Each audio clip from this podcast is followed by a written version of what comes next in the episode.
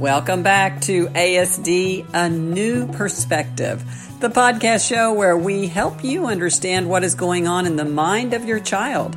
And we encourage you that growth for your child is possible. I'm Kat Lee, and in this week's podcast, Dr. Sheely talks to us about autism, parents, and marriage. Let's listen in. I have to tell you, one of the reasons this subject of autism and marriage came up for me two reasons. One is it's so searched by parents, uh, that whole topic of autism and marriage for themselves. Uh, and the other reason was I was perusing some of our old uh, podcast webinars. And by old, I mean probably 10 years that we have online. And I saw one from myself on autism and marriage. So, of course, I had to give a listen all this time later to see what I said. And what struck me was if you then go and look up the data and statistics on parents and parents with children who have vulnerabilities uh, or say special needs may be something that people search or autism it's just very challenging to their relationship as partners for the parents. And i and autism particularly and you've always said so beautifully autism is confusing to all of us, um, to you who've been in this field for so long. And I kept thinking, why is it so hard for parents? Why is it so hard for their relationship? Um, because I don't know. I think it's a, um, think it's a hard thing to think about because if we're not sensitive in the way we think about it, we're not sensitive to what parents go through before they get the diagnosis. And I feel like I, I don't want to be uh, gender insensitive, but I think mothers feel a kind of rejection that the fathers don't feel. And mothers are feeling, uh, mothers are feeling very incompetent because they're doing what comes naturally to them, the child isn't responding in an apprentice sort of way. The fathers tend to spend a little less time with the children, and when they do, there's more of a rough and tumble. So they don't get that same sense of something not being right because you throw a child in the air and the child laughs and you're having a good time. So I think even before the diagnosis, there is something that sets in with parents that makes them feel incompetent. Then they get the diagnosis, and although they never wanted to hear it, some parents feel relief. But a lot of other parents are now completely traumatized by what they've heard. Okay, I was struggling before. Now I know where this is going, which they really don't know where it's going, but I know where it's going. So I have to do everything right away to reverse this. Do you think there can begin for some parents that in their relationship, one is feeling that I've got to do everything to turn this around, and the other's just not in sync with them on that? I wonder how often that happens. I think it happens all the time, and that uh, asynchronous relationship is something that makes it more difficult for parents they now have a trauma, they have a crisis. And so they often revert back to how they were raised as children because it's familiar to them. And of course, nobody was ever raised the same unless you were twins, right? Maybe not even twins. And so the mother was raised a certain way, and what she remembers about the way she was mentored as her parents is what she starts relying on. The father was mentored in a certain way by his parents, and now he is relying on that too. So you have two often completely different ways of raising a children colliding with each other. And it collides around this area of autism. I think in RDI we recognize that, and it's why we take the approach we do, which is really different from a cookie cutter. Is what everybody does. I just think about how um, I think I've heard you call it the, the kiss of death in a relationship, but it start can start being that from one parent to the other, you're not doing it right. It being whatever they've been told to do by a professional, and then the other parent starts to feel more incompetent. Um, because now you have this in the home. It's not like going to work and being told, you know, you need to do this better or whatever. You're having this from your life partner that you're not doing it right. I, you're not, you're hurting our child. I think that really strikes at the heart. It does strike. Being a parent. strike, yes, it absolutely strikes at the heart.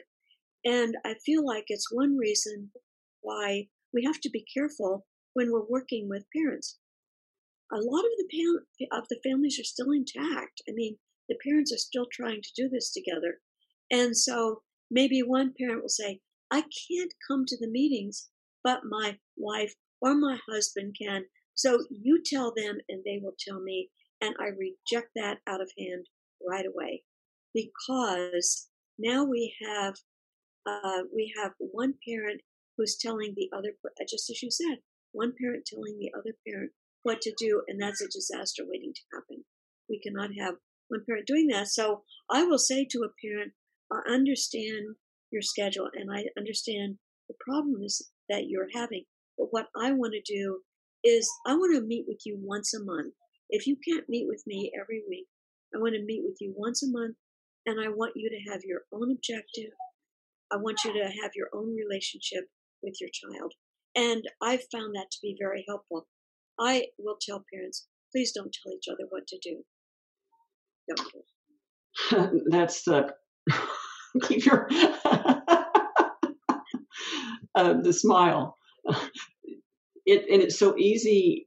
It's so easy. I know watching my wonderful families over the years for one of the parents to be um, I don't know what the right term is, Dr. Sheely, the leader or whatever, doing more.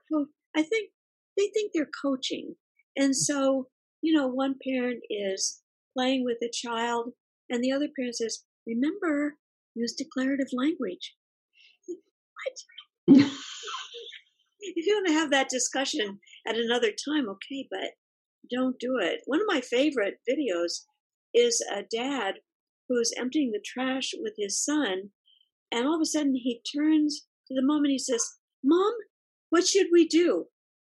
He's obviously got the video camera. Silence. And he turns back around and figures it out.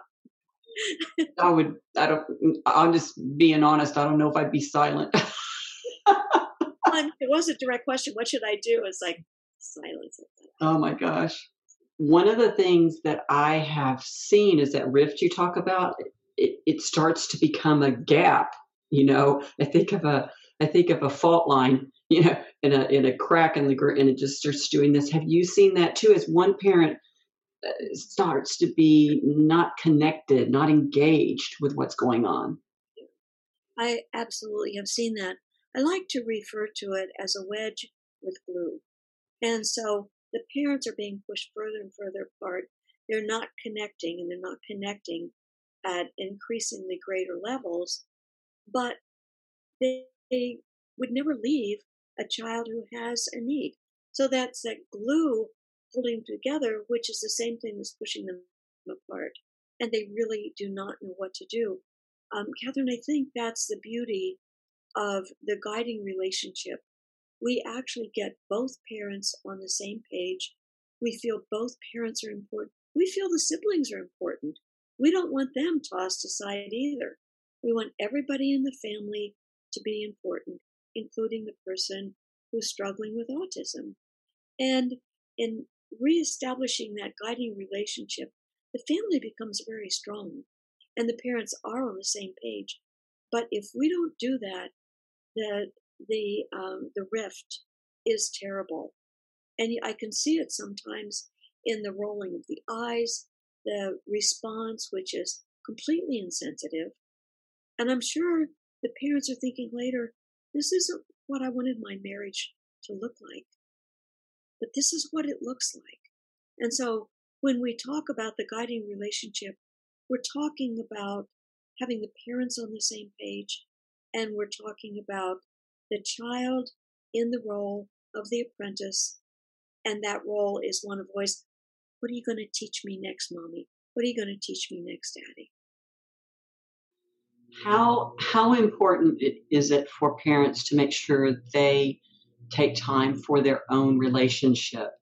Because I see parents struggle anyway, right? We know this. We know we know family members who have young young children. It's hard enough anyway. How important is it that families who have vulnerable children, that parents make sure they take time for each other? It's it's so important but it's also precarious because if people are at odds, going out to dinner is do we talk about autism or are we still at odds with each other?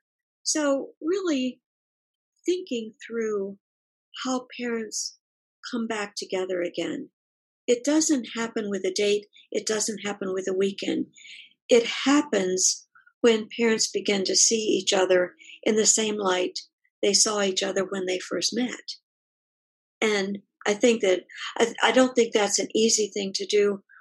But for most of our parents, I can see that they get on the same page and they can do it pretty quickly because they have this superordinate goal. They're working on something together. And once they begin to work on something together, then they begin to do other things together. They go to a movie together. You know, they have dinner together. They send the kids to grandmom and they go away for a weekend together. Sounds lovely, except we're grandmothers. and, we, and we're the people who get the children for the weekend. indeed, indeed. Well, I love our RDI model because it doesn't just focus on the children, which is so important, but we do focus our RD, the RDI model is wonderful for relationships, all relationships, and I'm so thankful for it. You know, I think when Steve and I sat at our kitchen table thinking, what do we call this thing we're doing? Because we had been doing it, but we hadn't called it anything. And we kept thinking about relationships. And so, relationship development intervention, we really weren't thinking about the extended relationships. But now we are. And so it was a perfect, it was a perfect title for what we're doing, relationship development intervention. And I think my advice to parents is when you when you work with a consultant, part of your work needs to be how does everybody get on the same page and how do you come together as a family, not an autism family, but how do you come together as a family? You're going to deal with autism, but you know, you're going to deal with a lot of other things too. And it's just one facet of what you're going to be doing as parents to make sure you're on the same page, first of all, with each other.